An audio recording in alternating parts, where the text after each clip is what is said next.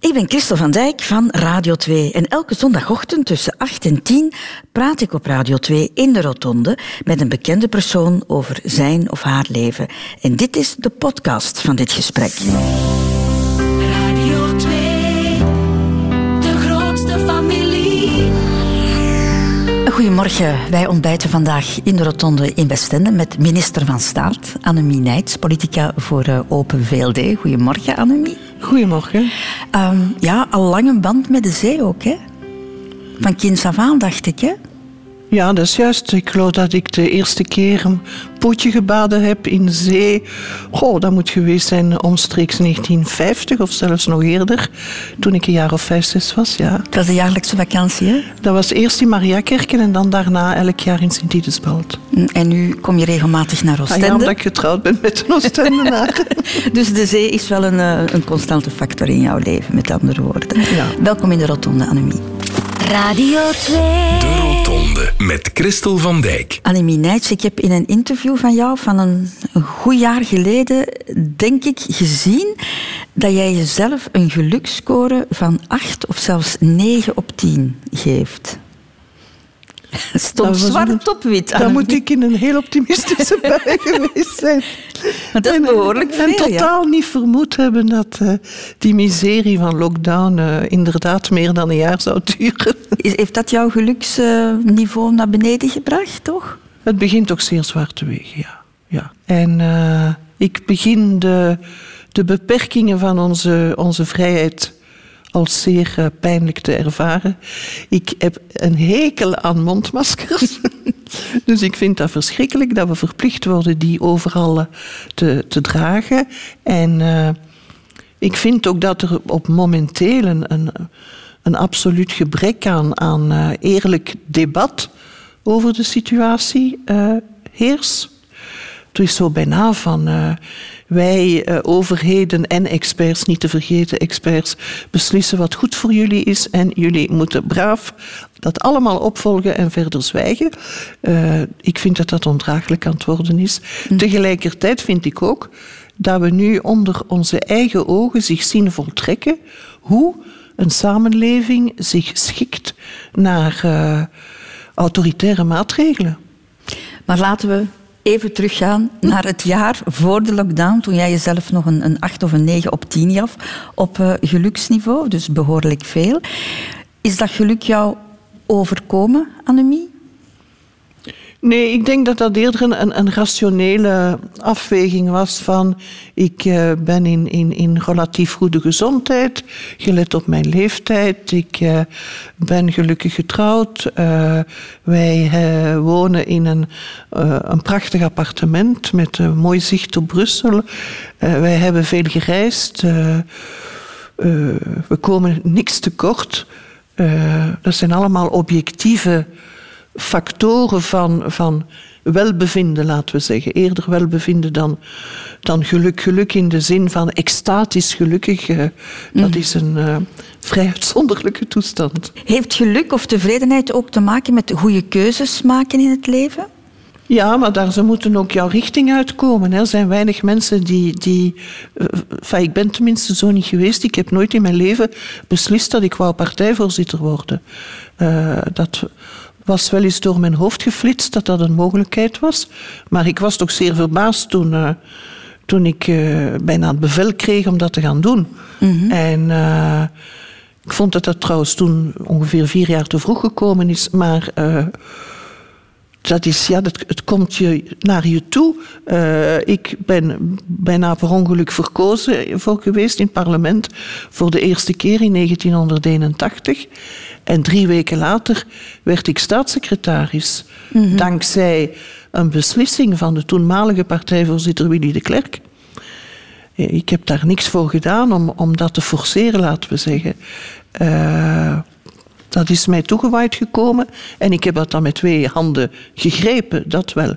Dus vandaar dat de twee aspecten van geluk eh, mij aanspreken. Je moet chance hebben in het leven en als de chance passeert, moet je, moet Ja, je ze grijpen. Met beide handen aangrijpen. ja, ja. Eh, als je achterom kijkt, eh, Annemie, hè, op die ehm, ondertussen in de 70 jaar toch, ehm, heb je het goed gedaan? Eh, eigenlijk wel, ja. ja. Voilà. Er is weinig dat ik, of niks dat ik anders zou doen. Ik denk dat ik, eh, wetende wat ik toen wist, Hetzelfde. dat ongeveer hetzelfde zou gedaan hebben. Je bent een bekend eh, persoon, Annemie Nijts, dus je hebt een Wikipedia-pagina hè, met eh, onder meer deze info erop. Annemarie Cecile Nijts Uitenbroek, Elsne, 17 juni 1944, is een Belgisch politica voor de Open VLD. Voilà, er staat meer op natuurlijk, maar allemaal zaken eh, vanaf het moment dat jij in de schijnwerpers bent eh, beginnen lopen. En niks van daarvoor, toen jij nog een onbekend meisje was, daar vinden we niks over terug. En dat is jammer, en daarom heeft eh, Han Koeken jouw Wikipedia-pagina aangepast. Annemie Nijts is geboren als Annemarie Uitenbroek op 17 juni 1944 te Elsne. En voor een karakteromschrijving van de kleine Annemie moeten we bij haar schoolvriendin Veerle van Herk zijn. Zij kennen elkaar al van in het lager en wandelden samen naar school. Een heel aangenaam, lief kind. En wij noemden ze bij ons thuis Minou, omdat ze altijd zo heel lief en vriendelijk was. Beminnelijke Minou was nogthans geen katje om zonder handschoenen aan te pakken. Zet vriendin Veerle de puntjes op de i. Ze wist heel goed wat ze wou. Hè. Je kon daar niet van een bepaald gedacht afbrengen. Hè.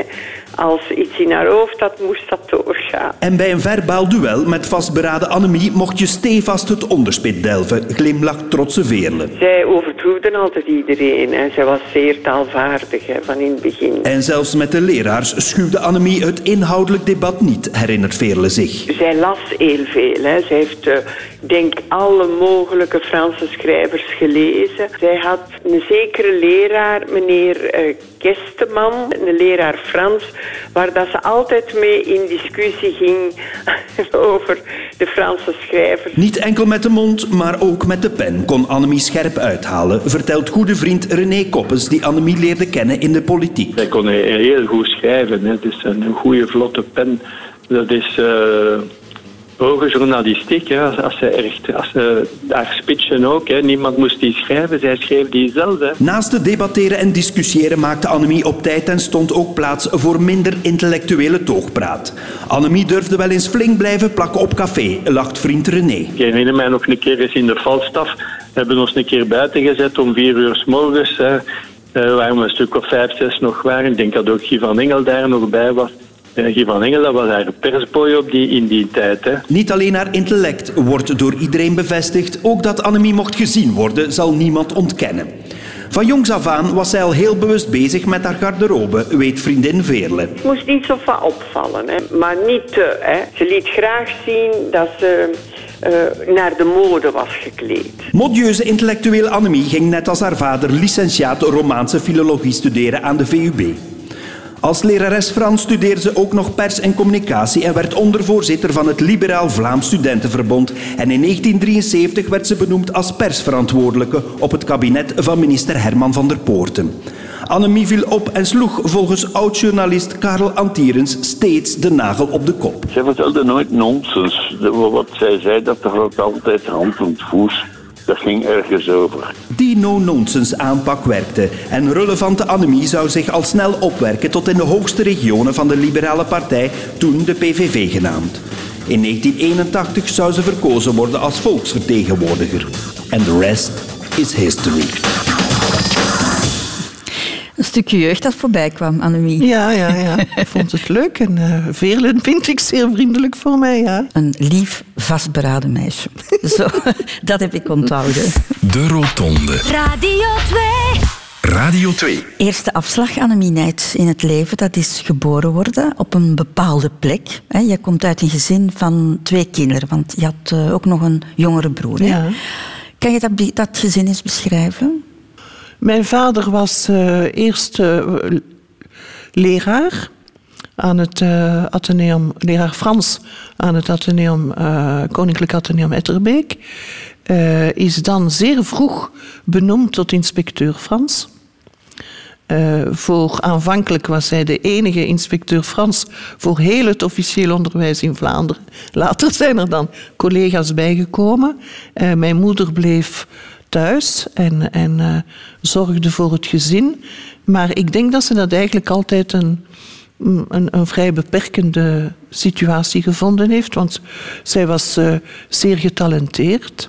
Een traditioneel gezin, zoals Ja. jij het beschrijft, uit de, de jaren 40, 50. Ja, maar, maar niet traditioneel in de zin dat de taakverdeling bijvoorbeeld tussen mijn broer en mij zou de traditionele geweest zijn, namelijk dat de jongen niks, niks hoefde te doen in het huishouden en het meisje alles, wat eh, toen wel de regel was. En dat is bij ons nooit het geval geweest. Mijn, mijn broer moest even goed of even weinig eh, meehelpen en bijspringen als ikzelf. Eh ik ben ook mogen evenveel uitgaan als, als mijn broer. Ik werd niet strakker gehouden dan hij.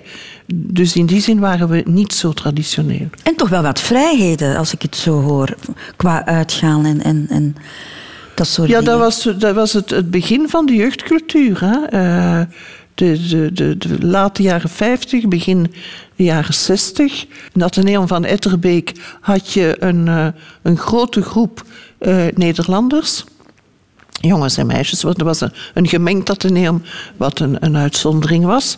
En die hadden al de, de traditie van de feestjes, de fuiven. En eh, ja, vanaf mijn 15 jaar eh, mocht ik daar naartoe. Maar daar, bijvoorbeeld, daar werd toen eh, op die fuiven werd niet gerookt. Behalve eh, softdrinks werd er niks gedronken.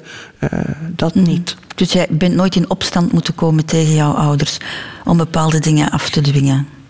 Nee, nee. Wel eventueel in, in ideologische discussies van, eh, over de... Maar dat was dan al, alweer een beetje later. Over de oorlog in Vietnam. Want ik, ik heb mijn linkse fase gekend, waar ik Karl Marx gelezen heb. Engelse bio's van, van Mao. En, eh, ik ben nooit Maoïst geweest, maar toch wel altijd een grote belangstelling voor eh, die, die, die denkrichting. En...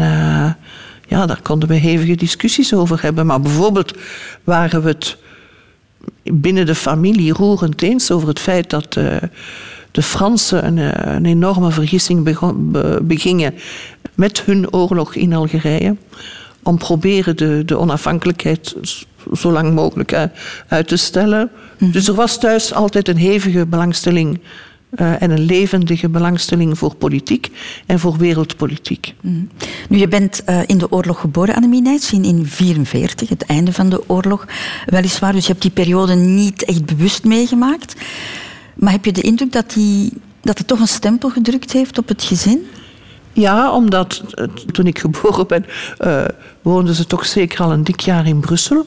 En de, de sfeer eh, in, in Brussel was, naar hun zeggen, helemaal anders dan, dan bijvoorbeeld meer op het platteland. Op de buiten waren er plekken waar de, de bezetter nauwelijks aanwezig was. En waar dus de bezetting niet ervaren werd als de, ja, als de, de domper op alle vrijheden, als de permanente dreiging, die het wel was in, eh, in, in, in steden. En, en hoe groter de stad, hoe groter eh, dat. En dus ben ik wel opgegroeid met verhalen van eh, trams die tegengehouden werden en mm, mannen uit de tram gesleurd, tegen de muur gezet, sommigen meegevoerd, eh, dergelijke meer. Die verhalen werden verteld thuis. Ja, ja, ja, ja. Ik heb daar de, overtuiging aan eh, overgehouden dat oorlog zowat het ergste is wat eh, de mensheid kan overkomen of wat mensen kan overkomen. En eh, dus toen in eh, 1950 de oorlog in Ko- Korea begon, had ik maar als, als zesjarig kind één vrees dat het opnieuw oorlog ging worden.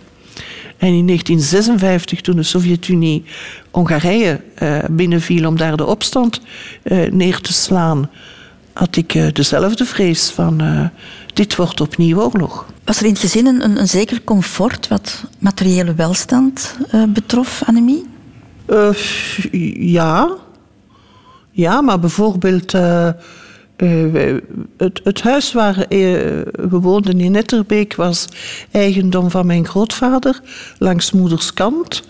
Daar hebben huurders in de kelderkeuken, zoals we die noemden, en de bel étage gewoond, toch gedurende een aantal jaren. En dan eh, vervolgens hebben we heel het huis kunnen bewonen. Mijn oom, de broer van mijn moeder, die een vrijgezel was eh, en die de week doorbracht op de militaire basis waar hij werkte, kwam de weekends naar, naar, eh, naar bij ons en, en bekleedde dan de, de twee kamers op de, op de bel. Wij hebben pas centrale verwarming kunnen installeren. Ik geloof het jaar dat ik 12 of 13 jaar was. Dus tot dan toe was er geen centrale verwarming. En waren de kamers waar mijn broer en ik sliepen niet verwarmd. Eh wij hadden dus ook geen lopend warm water. Dat is pas, ook pas later gekomen. De eerste ijskast is binnengekomen toen ik zeven jaar was, herinner ik me. Dus ja, we, we zijn nooit of nooit iets tekort gekomen. Maar om nu te zeggen dat het de absolute weelde was, dat zou ook overdreven zijn. We hebben pas een auto gekocht het jaar dat ik 18 jaar geworden ben. Radio 2. Dit is Radio 2. Annemie Nijts, is jouw lijfspreuk nog altijd plus est en vous? Ja, Hoe zou jij dat vertalen? ja letterlijk kun je natuurlijk vertalen, er is meer eh, in jou. Wat betekent je bent tot meer in staat dan, eh, dan je denkt. Eh, enerzijds en tegelijkertijd, eh, je, je kunt beter dan wat je tot nu toe gedaan hebt. Ik vind dat een mooie lijfspreuk, ja. Maar is dat iets wat je heel je leven als leidraad hebt genomen, Annemie? Van altijd naar meer streven, naar, naar, naar beter willen doen? Ja, naar meer niet in de zin van materieel. Nee, dat bedoel ik ook niet. ik vind als je genoeg hebt, heb je genoeg. maar ja, naar beter wel, ja, ja. Niet tevreden zijn met half, met half werk. En niet tevreden zijn met eh, een oppervlakkige analyse, enfin analyse, een oppervlakkige benadering van een probleem. En, en er met je, met, je, met je klak naar slaan, zoals de familiair zeggen. Nee, dat heb ik nooit gedaan. Het is niet altijd makkelijk, denk ik, hè? als je zo ambitieus bent, in, maar in de zin van ambitieus voor, voor jezelf dan. Hè? Om altijd Ja, een, je verbeterde moet- je moet- versie van, van jezelf te geven. Je moet ambitieus zijn voor jezelf, want pas dan kan je ook verlangen van diegenen die met jou meewerken, dat ze ook het beste van zichzelf geven. Eh, tegelijkertijd vind ik ook dat het niet is omdat je zelf, stel, uitermate streng voor jezelf zou zijn, dat je even streng voor alle anderen moet zijn. Waren de verwachtingen van jouw ouders ook hoog? School bijvoorbeeld? Maar ik denk dat ze vooral blij waren dat ik het goed deed. Ik geloof dat ze nooit opmerkingen... Ja, ze- ze hadden ook weinig grond om opmerkingen te maken natuurlijk. Bij, bij mijn broer lag dat enigszins anders, want die was veel nonchalanter in die dingen. Eh, en die heeft ooit een jaar moeten overdoen, omdat hij het werkelijk had laten, eh, laten hangen, zoals men zegt. Maar ze vonden het wel belangrijk, jouw ouders, dat jij naar de universiteit ging dan. Dat je ja, dat- dat evenveel was- kansen moest krijgen dan, dan, dan de Ja, broer. dat was vanzelfsprekend, ja.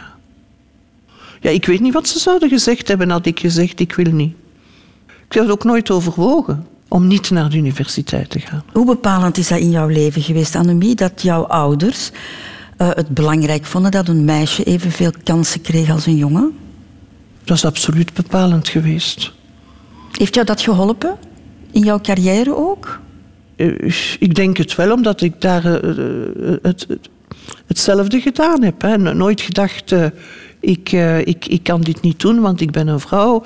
Maar ik ben me wel altijd zeer bewust geweest, en ik heb er altijd rekening mee gehouden, dat vrouwen anders beoordeeld worden dan mannen. Dus dat ze ja, dubbel zo goed is een beetje overdreven, maar minstens anderhalve keer zo goed moeten zijn als een doorsnee man. Eh, Ten eerste. Ten tweede dat eh, eh, een vrouw die zeer vastberaden voor de dag komt, eh, al vrij vlug als koppig en, en, en, en, slecht karakter zal, zal bestempeld worden. Ja, dat een, een scherp geformuleerde opinie arrogant zal overkomen als ze van een vrouw komt. Eh, of dat, dat je luid moet spreken om gehoord te worden. En de dingen herhalen.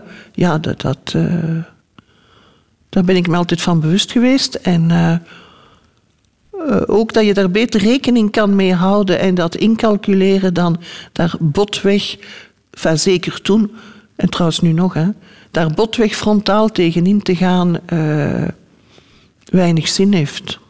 Zeker wanneer je in de absolute minderheid bent. Maar je hebt die discriminatie wel meegemaakt. Ja, ja natuurlijk. En die bestaat wereldwijd. Hè. Dat is, eh, toen ik al als eh, staatssecretaris, minister, als regeringslid, bijvoorbeeld met een, een delegatie van liberalen, dat was in 89 of 90, naar eh, Oost-Berlijn, Boekarest, Budapest en Praag geweest ben en ik was geloof ik het enig vrouwelijk lid van het gezelschap, dan kreeg ik in Tsjechië de opmerking, und Sie sind vielleicht die Dolmetscherin. Dus u bent waarschijnlijk de tolk. Zeg, nee, ik ben niet die Dolmetscherin, ik ben die, die, die, eh, die delegationsleiterin. Dus, Maar, eh, eh, en het, het, het idiote was, dat na vijf minuten moest ik inderdaad dolmetschen, want ik was de enige in het Belgisch gezelschap die voldoende Duits kende. Want dan vaar ik toch die dolmetscherin. En ja, en in Argentinië, waar eh, ineens ik iemand hoorde zeggen, maar nee, dat is niet de secretaresse van de prins, dat is de staatssecretaresse. Nu, je kwam in een mannelijke wereld terecht en toch beslis je, Annemie, in 85 om ehm, jouw vrouwelijkheid uit te spelen in een campagne die iedereen zich nog herinnert. Hè. Vooral die foto, denk ik, waarop je mascara aanbrengt Ja, aan jouw ja. oogleden. Waarom heb je dat gedaan? Ja, om- om, omdat het een sluit het andere niet uit. Hè. Ik denk dat je moet rekening houden met alle aspecten van een situatie. Ik heb daarnet gezegd, wanneer je als vrouw in een overwegend mannelijk gezelschap optreedt, kun je beter rekening houden met de ingebakken vooroordelen die er bestaan. Niet om je daarnaar te schikken, maar om er rond te fietsen als het ware. En om toch door te breken zonder frontaal in de aanval te gaan, want dat helpt meestal niet. Maar dat betekent niet dat je moet verbergen of om, omzwachtelen eh, of omhullen in de letterlijke betekenis van het woord wie je bent. Je bent een vrouw, natuurlijk. En je hoeft dus niet de man uit te hangen. Dus dat is dat, is dat, dat zoeken naar het evenwicht. eh.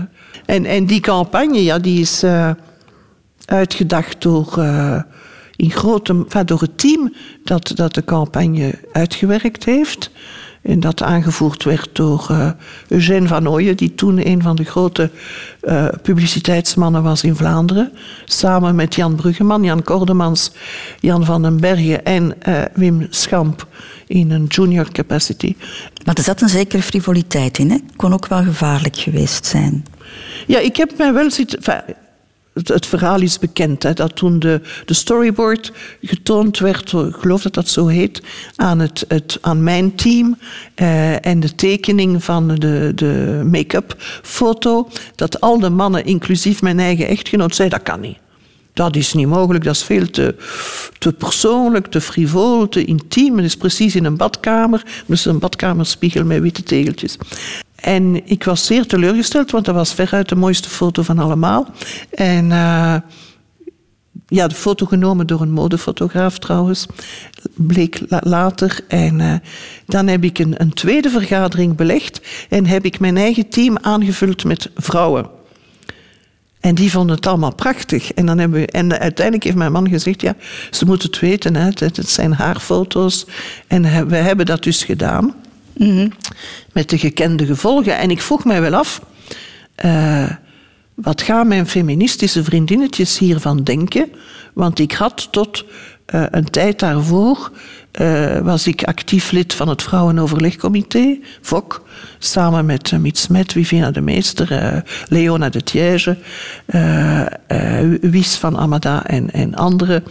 En ik dacht wel, eh Reina Ascherman was daar ook bij, wat gaan mijn feministische vriendinnetjes hiervan vinden? En die vonden het allemaal prachtig. En het is een campagne die nog altijd in het geheugen zit. Dus Ja, ja. goed gedaan. Goed gedaan, Annemie. Radio 2.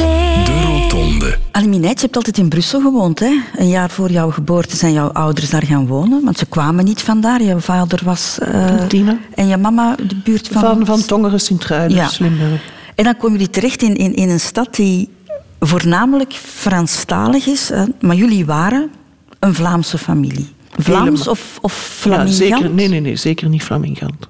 Maar wel Vlaams. Vlaams, ja. In een tijd dat Vlamingen die naar Brussel kwamen ook wel snel verfransten.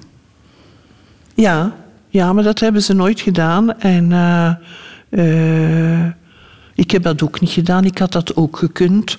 Nog, want ik heb eh, generatiegenoten die eh, met hebben en houden overgestapt zijn naar eh, het andere kamp. Nu, de vijandigheid tussen de twee, of de, de, ja, ja, de vijandigheid, was toen veel en vele malen groter dan, dan nu. Ja. De, er heerste een, een vrij algemene Vlaams vijandigheid in Brussel, omdat men Vlaams al te gemakkelijk gelijkstelde met, met collaboratie. Wat eh, niet echt terecht was, want eh, de collaboratie met Rex was niet min geweest in Brussel. Je hebt altijd wel een liefde voor de Franse taal gehad, natuurlijk, Annemie. Want je bent net als jouw vader hè, eh, Romaanse talen gaan studeren Ja. aan, aan, de, aan de universiteit. In de voetsporen van de papa, eigenlijk. Ja, ja, ja. Was dat onder lichte dwang? Nee, nee, absoluut niet. Mijn ouders hebben mij wel aangepraat voor een stuk dat ik meer aanleg had voor talen dan voor wetenschap.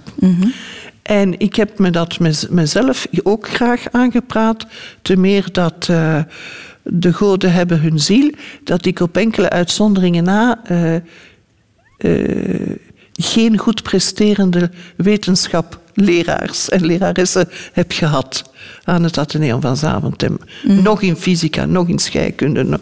dus, en dat is eh, en ook niet in wiskunde. ja. Wat hebben die jaren aan de, aan de universiteit voor jou betekend?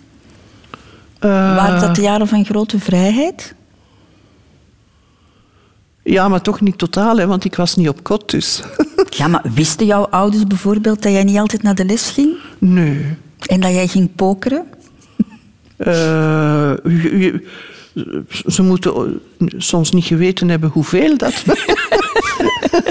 hoeveel tijd ik doorbracht in de cafetaria, maar. eh, en eh, welke vormen van. Enfin, ja, welke vormen van poker we allemaal speelden. Maar, Oei. ja, maar het was wel in het openbaar, hè, dus er waren grenzen. Maar. Ja, ja, ik heb eh, veel pokerchapeau gespeeld. Ja. Na je studies ben je les gaan geven. Hè? Zeven jaar lang heb je dat gedaan. Ja. Was dat een bewuste keuze? Ja, ik moet eerst opbiechten dat ik eh, met mijn scriptie niet klaar was eh, aan het einde van de tweede licentie. Te veel gepokerd. Misschien te veel gepokerd en, en, en mijn timing niet juist afgestemd op de academische eh, timing en een te ambitieus onderwerp gekozen voor mijn scriptie en daardoor eh, ni- niet klaar geraakt en een paar gezondheidsproblemen onderweg enzovoort en zo verder. En toen bestond een geluk trouwens. In letteren en wijsbegeerte was het verplicht dat je eerst je scriptie indiende eh vooraleer je examen ja. mocht doen. En dat is een groot geluk geweest, want eh, eh, in politieke wetenschappen bijvoorbeeld was dat niet het geval. En ik heb medestudenten gekend die er nooit toe gekomen zijn om hun scriptie te voltooien en dus ook nooit de, de, de, de finale titel behaald hebben. En dus heb ik, ben ik beginnen lesgeven. Na mijn tweede licentie, maar ik had dus mijn eindexamen nog niet gedaan. Ik heb dan tijdens dat jaar één mijn scriptie afgewerkt eh, en in tweede zit, want ik heb nog de, de zomer gebruikt om bij te spijkeren om mijn diploma te halen met onderscheiding, geloof ik. En dan... eh, dus, dus ja, van, ik, ik heb dus mijn eerste jaar lesgegeven zonder eh, mijn eh, licentiaatsdiploma. Dat heb ik dan dus in september of ok- oktober behaald. En dan ben ik blijven lesgeven tot... eh, Zeven jaar heb je dat gedaan. Wist je van in het begin, dit ga ik niet doen tot mijn pensioen? Nee, nee, niet van in het begin, maar, maar toch wel vrij snel. Omdat eh, wat ik niet prettig vond, is dat van jaar tot jaar de afstand in leeftijd en in jaren tussen jezelf en je leerlingen wordt natuurlijk altijd maar groter. Als je binnenkomt eh, in het ateneum als piepjonge lerares van 22 jaar, eh, dan krijg je de opmerking van de studiemeesteres. Juffrouw, zoekt u de rang van de retorica? Eh, nee, mevrouw, ik zoek, de rang van de zesde, want daaraan moet ik nu les gaan geven. En ook van een schattige leerling die zei... juffrouw, hoe oud bent u? En ik zei, dat, dat zeg ik niet. En één zei, juffrouw is zeker 18 jaar, want juffrouw mag met de auto rijden. Ja, dat is... eh, dat schattige vervalt natuurlijk vrij snel. En, en dat was... eh, ik dacht, zo snel wil ik de, de tijd toch niet zien vlieden. Enerzijds. En tegelijkertijd had ik al momenten dat ik mij afvroeg waar de leerlingen nog de moed hadden om naar school te komen. Terwijl de, de rest van de wereld eh, zo boeiend en uitdagend aan het worden was. En, eh, Dat ik de indruk had, je kunt buiten toch veel meer leren dan, dan binnen. Eh, en dan ook dat je re- realiseert dat het repetitieve, eh, dat elk jaar... Ik weet nog dat ik met een, een, een toenmalige collega waren we naar de bioscoop gegaan, enkele dagen voor de hervatting van het schooljaar. En daarna zeggen we tegen elkaar, voilà, en maandag er begint het. En dan geven we zes weken les. En dan hebben we herfstvakantie. Dat was toen vijf dagen, dat is nu een volledige week. En dan nog eens zes, nee, dan twee maanden bijna. En dan hebben we kerstvakantie en dan tot krokus. En, en, en, en dan jaar na jaar na jaar. En ze, oh nee. De voorspelbaarheid. Ja, ja, ja. Nu bestaan er mogelijkheden veel gemakkelijker dat je een, een periode ter beschikkingstelling kan krijgen of eh, gewoon eh, on- loopbaanonderbreking kan vragen en terugkomen na bijvoorbeeld een reis rond de wereld, ik zeg maar wat. Die mogelijkheden bestonden toen niet. En de politiek was ook al aan jou aan het trekken natuurlijk, maar daar gaan we het eh, straks over hebben. Annemie Nijts, jij was tien jaar en jouw vader nam jou mee naar de jaarlijkse vergadering van het Liberaal Vlaams Verbond in Brussel. Tien Ja. jaar. Herinner jij je dat nog? Ja. Misschien niet bepaald die keer, maar eh, ik herinner mij dat type van vergaderingen. Die grepen plaats in eh, de Cosmopolitan. En eh, ja, allemaal mannen in donkere pakken. En wat mij vooral trof was dat al die mannen zo luid spraken. Zo, terwijl dat er nogthans micro's waren. ik mij afvroeg waarom dat nodig was. Maar ja, dus ik herinner mij dat. Was je gefascineerd al door die wereld toen? Maar toch voldoende om graag mee te gaan en om stil te blijven zitten en, eh, en, en eh, braaf te zijn. En ik zeg niet dat ik alles begreep hoor, wat er daar gezegd werd, maar zo heb ik Omer van Oudenhoven zien spreken. En, eh, Er was een liberale inslag in, in de familie, in, Ja. in het gezin, maar niet, niemand van, van, van jullie of jouw vader is actief in de politiek bezig geweest. Dus Nee, het maar was... dus wel lid, hè? Lid. Was wel lid en ging naar de algemene vergaderingen. En eh, telkens het verkiezingen was, werd er aandachtig geluisterd naar eh, het afroepen van de resultaten over de radio. En, eh, en mijn, eh, mijn grootvader, langs vaders kant, eh, behoorde tot het, liberaal bestuur in Tiene. En ja, Maar het was niet dat jij ook al van jongs af aan dacht, die politiek, dat is wel een wereld waarin ik mij thuis zou kunnen voelen en waar ik wel zou in Nee, de politiek. ik, ik heb zeer vroeg beseft dat het de politiek was, of is, die beslist over oorlog dan wel vrede. En, en zoals ik eerder zei, eh, was dat een grote bekommernis. Dat eh, er vrede zou heersen en dat oorlog moet voorkomen worden. En dat was dus is een belangrijke reden om aan politiek te doen.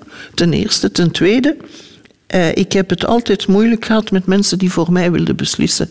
Ik heb al zeer vroeg mij gerealiseerd, eh, ik beslis liever zelf. Je had een grote mond, hè? Van, van... Maar ik weet niet of dat een kwestie is van een grote mond, maar een kwestie van, van ja, toch niet, niet, niet direct volgzaam te zijn en niet direct bereid om eh, andermans bevelen of eh, opdrachten uit te voeren of op te volgen. Altijd graag zelf de touwtjes in handen gehad. dan. Ja, liever zelf beslissen dan dat er over mij beslist wordt. Eh, ja, en die twee samen. En eh, ja, dan ben ik in, in de studentenpolitiek gerold, maar dat was aanvankelijk vooral omdat, zoals eh, we zegden, het LVSV, Liberaal Vlaams Studentenverbond, veruit de beste tenance gaf. Eh, van alle een goede reden. van alle politieke eh, genootschappen. Voilà. En dus ben ik zo in het bestuur gerold van het LVSV. Met enfin, Freddy Nijts leren kennen, waarmee ik dan later zou trouwen. Hij was voorzitter, ik was ondervoorzitter. En daar heb ik het allemaal geleerd. Is er echt een moment geweest, eh Annemie, dat je echt beslist hebt van... dit gaat mijn weg worden, ik stop met lesgeven en ik ga mij volledig op de politiek richten? Nee, dat is geleidelijk aangegaan. Uh, ik had dus behalve uh, politiek, behalve romans, had ik dus ook uh, pers en communicatie gestudeerd. Dus uh, journalisme, dat zei me wel wat. In die opleiding pers en communicatie was er zowel een stage bij de VRT. en ik heb die bij de radio gedaan tijdens een paasvakantie. En het daaropvolgend jaar heb ik een stage gedaan bij het laatste nieuws. Ik weet niet meer in die volgorde of in omgekeerde volgorde. Ook tijdens de paasvakantie. Uh, want van die lange vakanties, dat was niet aan mij besteed. Maar, maar de toenmalige hoofdredacteur van het laatste nieuws zei mij dat uh, Baan van Malen dat ik inderdaad zeer behoorlijk kon schrijven, maar dat ik te intellectualistisch schreef en dat er ten andere geen plaats meer was voor extra vrouwelijke redacteurs in het laatste nieuws, want hij had er al twee of drie en dat was voor hem duidelijk meer dan voldoende. Bon. En dan kwamen de, de, de, de Vlaamse liberalen vrij onverhoopt terug in de regering na een jaar of vier, vijf onderbreking, vermits ze eruit gebonjourd waren in 68. En het is in 72 kwamen ze terug binnen. En, uh, en ik zei aan mijn man, we waren toen nog, niet lang getrouwd, dat ik wel uh, naar een kabinet zou willen gaan. En Herman van der Poorten was op zoek naar uh, een persverantwoordelijke. En uh, mijn man had dat gezegd aan de directeur van het laatste nieuws, Albert Maartens, waarmee mijn ouders bevriend waren. En die had dat gezegd aan Herman van der Poorten. En hebben mijn cv opgestuurd en kreeg ik bericht, een maandagochtend, telefoon, in dat Atheneum van Zaventem, of ik alstublieft direct zou willen komen, want dat de minister mij wilde zien en uh, mm. aanstellen tot persverantwoordelijke. En zo is dat begonnen. Het is een, een, een heel mooie carrière geweest. Ik heb dat net al even aangehaald. Je hebt, uh, je hebt heel, wat, heel wat gedaan. Ik heb net ook al gevraagd, heb je er alles uitgehaald? En toen zei je bijna. Ja, ik was bijvoorbeeld zeer graag volwaardig minister van Buitenlandse Zaken geweest. En dat is niet gelukt. Ik ben uh, het niet verder gebracht dan de nummer twee op het departement. En, uh, Hoe kwam dat? Omdat Verhofstadt de voorkeur gaf aan zijn kameraadjes. Zo simpel is dat. Want de ambitie was er bij jou? De ambitie was er en hij wist zeker dat ik het kon en hij wist zeker dat ik het zou goed gedaan hebben, maar uh, ja. En op tafel kloppen? Dat helpt niet. Er, er, gaan Homerische verhalen de ronde van, van uh, mannen die achter elkaar aanjagen rond de tafel van de voorzitter. Van, voorzitter, nee, ik wil minister worden. Meestal werd het dan geen van beiden, maar uh, een derde hond. Dat is trouwens een van de, de, de moeilijkste aspecten van het voorzitterschap. Dat is dat je uiteindelijk beslist over wie wie wordt minister en wie niet. En er zijn altijd natuurlijk meer gegadigden dan. Uh, nee, meer kandidaten dan er gegadigden zijn, zo is het. Hè? En dat is dus ongelooflijk moeilijk. En uh, het moeilijkste, zoals altijd, is om aan de, de ongelukkige te zeggen: uh, Ik ga jou niet kiezen om die of om die reden. En uh, typische is dat mannen daar zeer slecht in zijn. Die sturen dan graag een, vrou een vrouw vooruit om de, de droevige bo boodschap te brengen. Liever dan ze zelf te brengen. Maar als je het mocht overdoen, Annemie, zou je op dat gebied dingen anders aanpakken? Wetende wat ik nu weet, waarschijnlijk wel. Maar met de kennis van toen, nee, ik denk het niet. Ik denk het niet. Een paar dingen, maar niks fundamenteels. Ja, ik heb het al gezegd, jouw politieke carrière is zeer uitgebreid. Hè? Um, Eén belangrijk moment wil ik er toch nog wel uithalen. En dat is het moment dat jij voorzitter werd van de PVV. Jij was de eerste vrouwelijke voorzitter van een partij. Dat is wel wat, hè? Ja, maar niet de eerste in België. Hè. Antoinette Spaak was mij voorgegaan als voorzitter van het FDF. En uh, ja, ja, dat is wel wat inderdaad. Herinner ja. jij je nog het moment dat dat jou voorgesteld werd? Ja, natuurlijk herinner ik mij dat, omdat ik zat, ik zat met een bang hartje te wachten op een telefoon van de voorzitter om te, te weten wat mijn lot zou zijn. Uh, ik had hem laten weten van, pardon, dat ik eigenlijk zeer gelukkig zou zijn mocht ik gewoon verder mogen doen. Maar over, je hebt het nu over Ja, Verhofstadt. ja, ja, ja, Verhofstadt.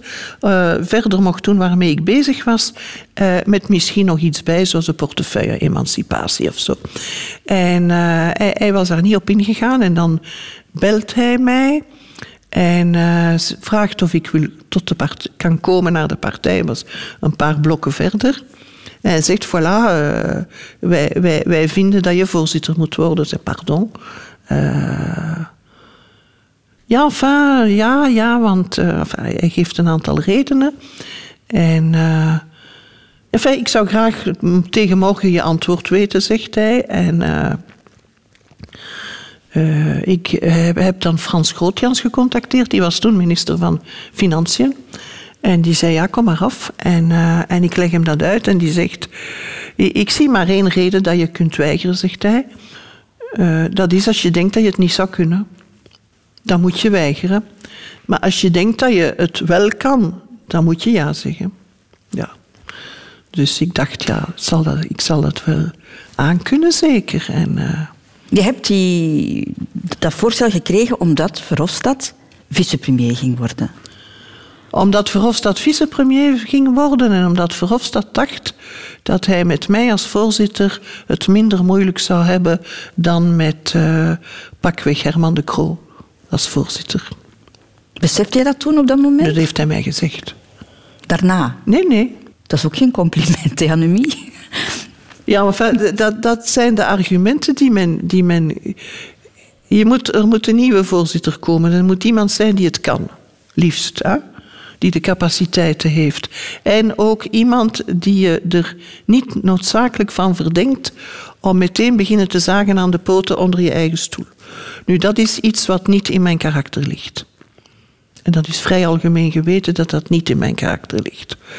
Eh, voor sommige anderen ligt dat anders. En dat is ook vrij algemeen geweten. Dus daar houdt men dan rekening mee. Moest je een zekere onzekerheid overwinnen? Om ja, te want, het is allemaal nieuw. Het is allemaal nieuw. Plus je hebt natuurlijk ook collega's die vinden dat zij dat zelf ook in aanmerking eh, daarvoor komen. Eh, je hebt er die, eh, die zeggen, ik zou wel eens tegenkandidaat kunnen zijn. Waarop ik dan zei, nou, dan moet je dat maar doen. Eh anderen die zegden, ja, maar ik vind dat we dat moeten delen. En trouwens, je hebt hier een groot bureau en dat kunnen we dan in twee delen. En ik neem dat stuk en jij neemt dat stuk. En ik zei, nee, geen sprake van het voorzitterschap. Want dat zijn zo van die dingen die ik wel wist natuurlijk. Het voorzitterschap is één en ondeelbaar. Dat deel je niet eh, met twee. Of laat staan meer.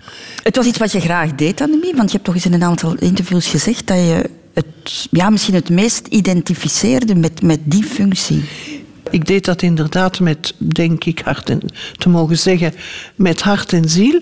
Maar het heeft het zwaarst op mij gewogen, omdat ik constant het besef had, elk woord wat ik zeg straalt uit, in positieve of negatieve zin, op ganse partij. En, en dat woog, ja. Dat je engageert niet alleen jezelf, je engageert de hele partij. Een boeiende periode, maar na vier jaar moest jij je mandaat teruggeven, Annemie.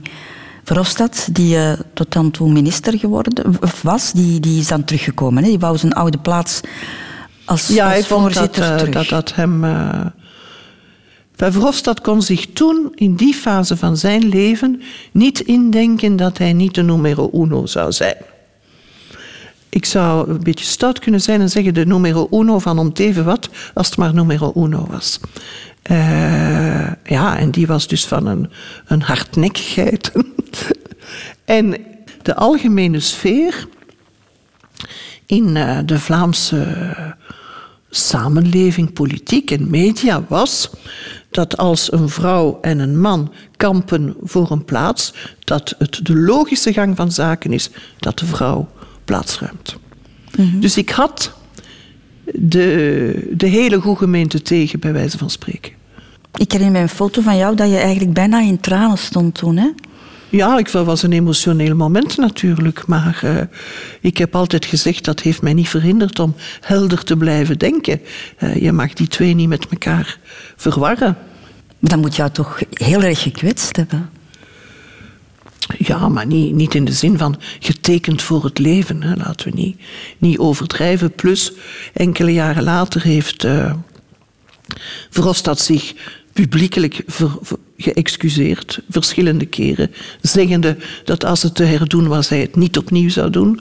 Uh, en dat hij ongelijk had.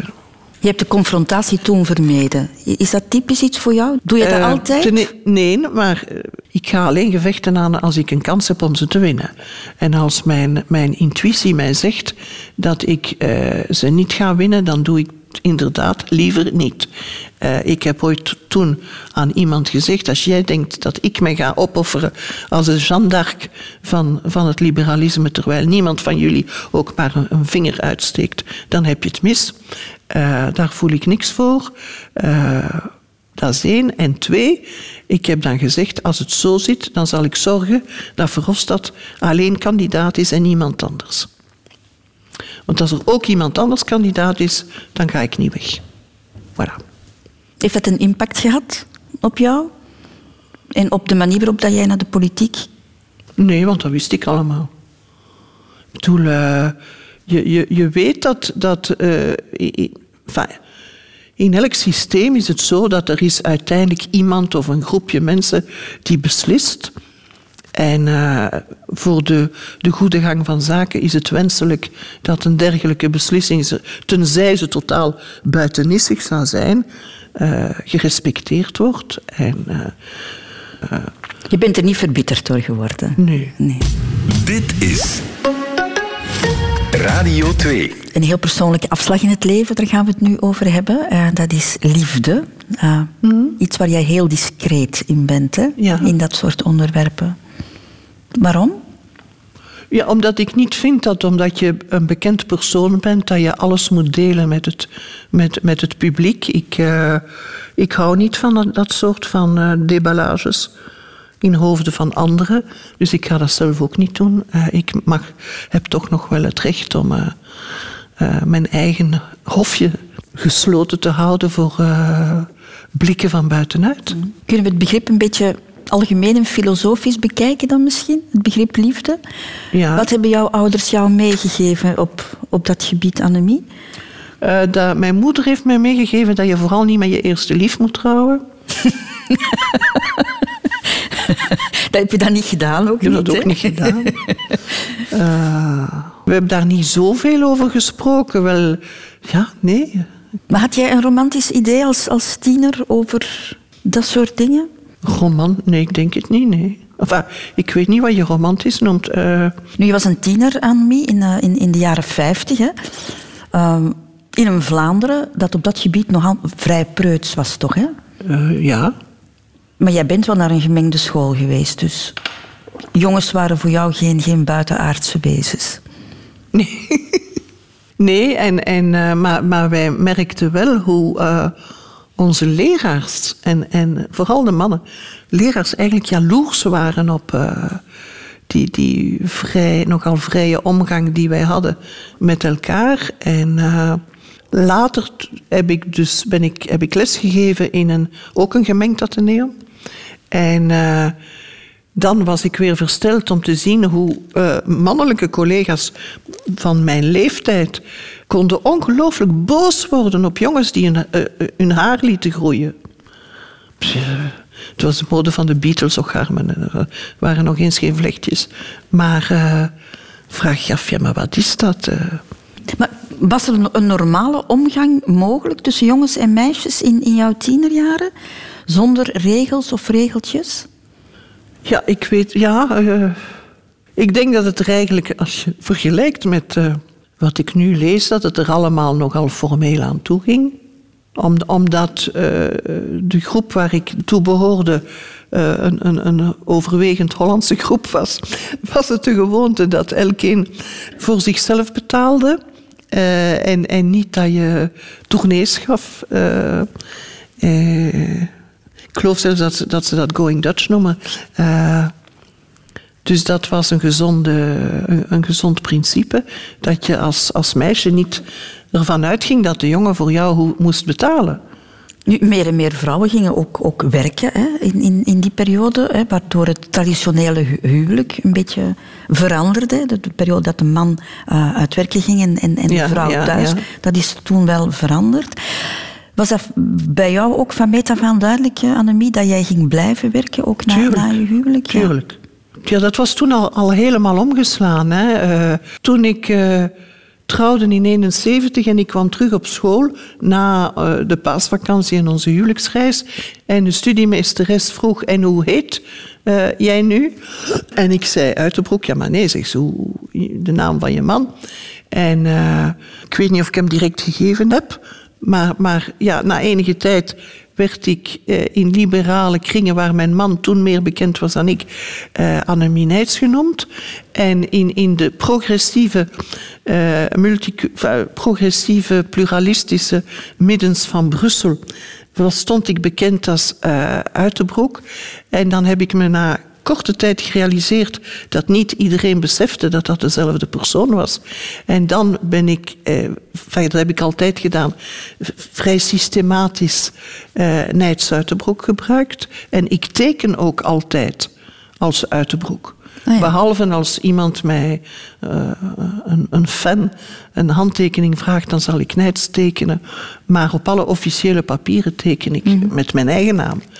Eh, vandaag de dag stelt die vraag zich nauwelijks nog. Omdat eh, vrouwen houden hun naam. Eh, maar dus ja, 50 jaar geleden was dat echt niet het geval. Was het omgekeerde het geval. Heb je ooit gevreesd, Annemie, dat een huwelijk een belemmering zou kunnen zijn voor professionele keuzes die je wilde maken? Nee, maar stel nu dat, in, in, in ons geval niet, maar, maar, maar voor een, een vrouw die kiest voor de diplomatie bijvoorbeeld, wat vandaag de dag kan, is het duidelijk dat dat een, een, een, een bijkomende factor is. Wie volgt wie? Eh, Moet de, de, de man eh, zich aanpassen aan de carrière van zijn vrouw? Eh, het, het wordt voor diplomaten trouwens moeilijker en moeilijker om een huwelijk in stand te houden. Om die reden, omdat ook de, echt, de vrouwelijke echtgenotes van eh, mannelijke diplomaten een eigen carrière hebben. Niet noodzakelijk bereid zijn om eh, alles op te geven om die man te volgen. En dat is een problematiek die we nog altijd niet naar behoren hebben opgelost. Je hebt vorig jaar ehm, in een interview gezegd, het ging over het huwelijk. Ik heb mij nooit verveeld. Ik heb altijd de nodige ruimte gekregen en hopelijk ook gegeven. Wat bedoelde je daarmee? Wel, dat, dat, eh, dat wij niet van elkaar verwachten dat, dat je alle interesses deelt, dat je alles moet delen constant, eh, dat je ruimte geeft. Figuurlijk en letterlijk, ja. Dat je je eigenheid moet bewaren. ja. In datzelfde interview heb je ook gezegd, liefde is onvoorwaardelijke steun. Dat, dat je graag ook in elkaars aanwezigheid bent. Eh, ik, we kennen een paar koppels die, die het volhouden omdat ze constant gescheiden zijn, omdat de ene daar woont en de andere elders. En die houden het dus zeer lang vol, maar die brengen bijzonder weinig tijd samen door. Kun je je afvragen, is dat nog een echt koppel? Maar eh, ik denk dat er zeer weinig, op, op een paar fundamentele dingen na, er zeer weinig algemene regels zijn die voor iedereen moeten gelden en op iedereen toepasselijk zijn. Eh, als je een, een relatie, of, die nu, of dat een huwelijk is of een andere vorm van relatie, eh, wilt laten duren, dan moet je geduld hebben. Dan moet je kunnen eh, aanvaarden dat er mindere periodes zijn, dat het terug beter kan worden. Je moet ook een onderscheid kunnen maken tussen verliefdheid en liefde en al die dingen. En, eh, er is een gezegde, maar ik weet niet aan wie het precies wordt toegeschreven. Ja, het is weer in Frans. La différence entre une passion et un caprice, c'est que le caprice dure plus longtemps. Dus het verschil tussen hartstocht en bevlieging is dat een bevlieging langer duurt. Maar eh, dat is een gezegde, een Frans gezegde. En eh, daar is iets van. eh, En liefde evolueert natuurlijk in de Ah, loop ja. der jaren. Hè? Zoals wij allemaal, hè, ja. Je bent eh, 50 jaar getrouwd, Annemie Nijts, dit Ja, jaar. we hebben dat niet kunnen vieren. Enfin, we hebben het toen met z'n tweetjes kunnen vieren, maar we gingen een, een groot feest geven. En dat is natuurlijk met corona in het water gevallen. Dus ik hoop dat we in oktober dat kunnen doen. Ook ter gelegenheid van de 75ste verjaardag van mijn man. Maar we zullen zien hoe dat eh, de corona evolueert. Een groot feest. Ja, Dat is nog een mooi vooruitzicht. ja, ja, ja.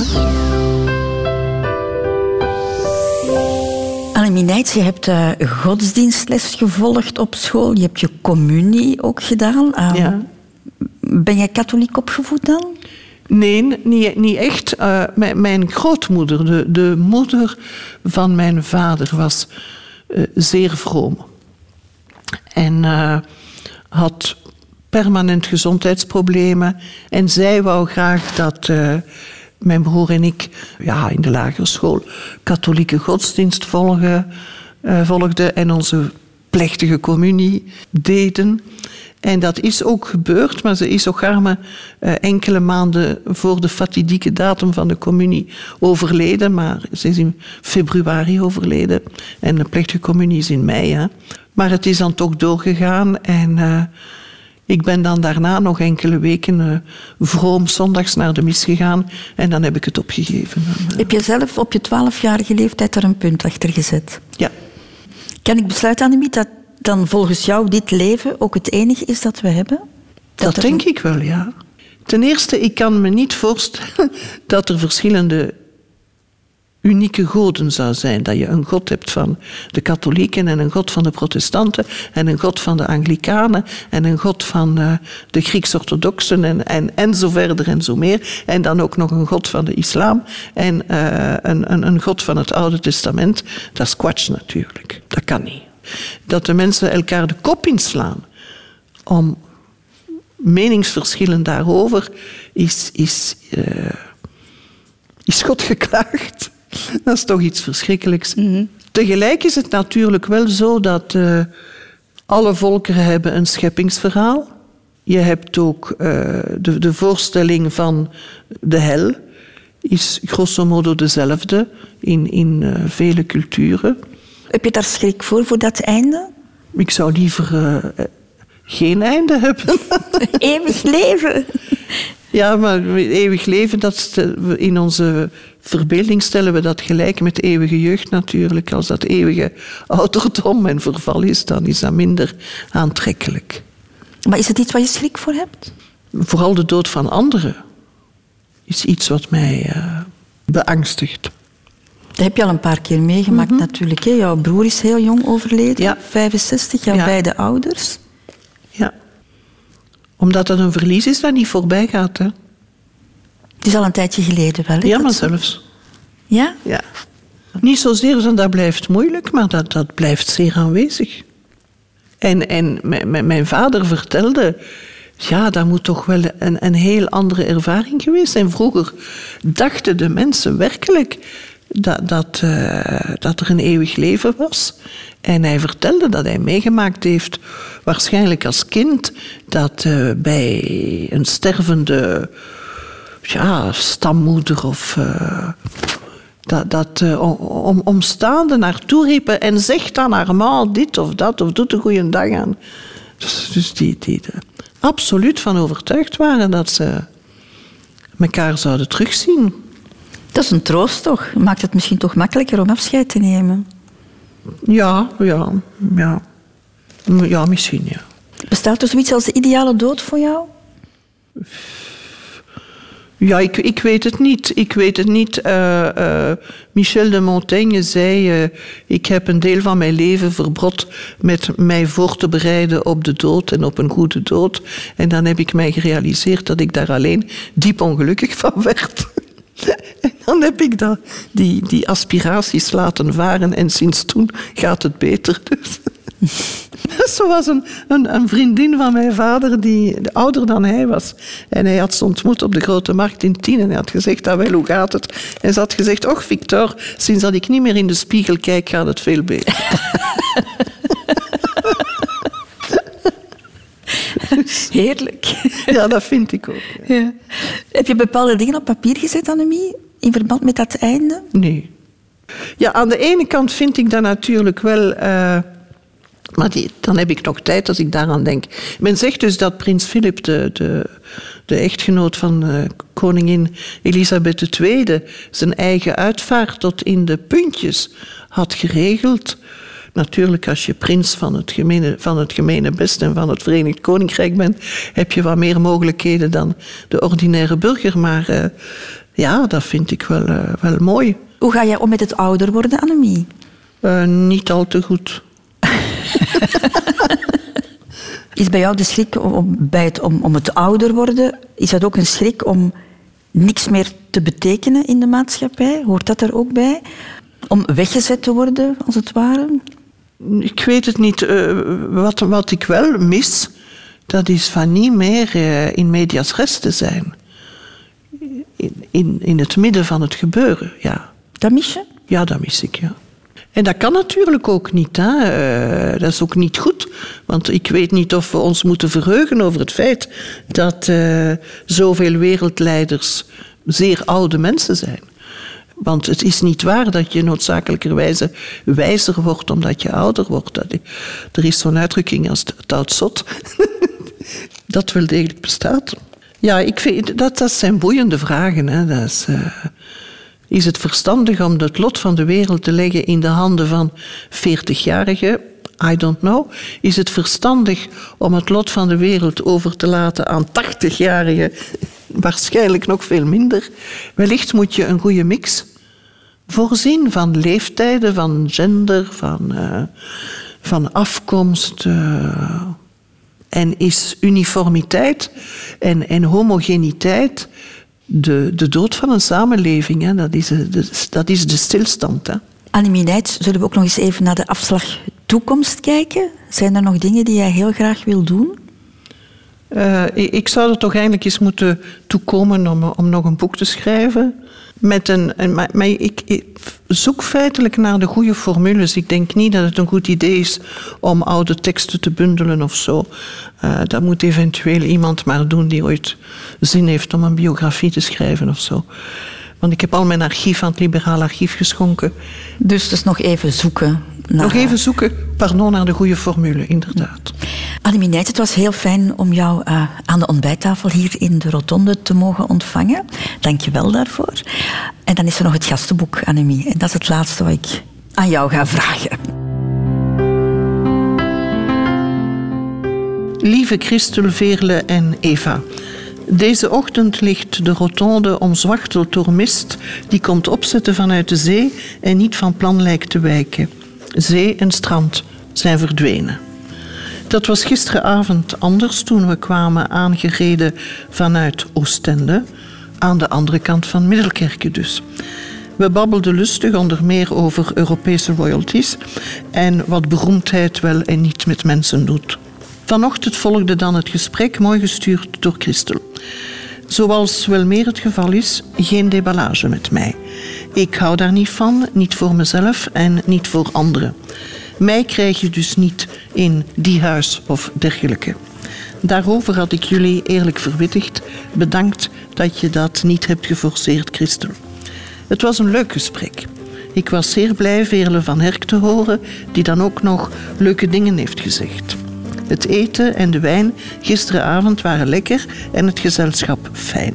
Kortom, hartelijk bedankt voor deze mooie escapade in mistige coronatijden. Veel liefs, Annemie Nijts uit de Broek.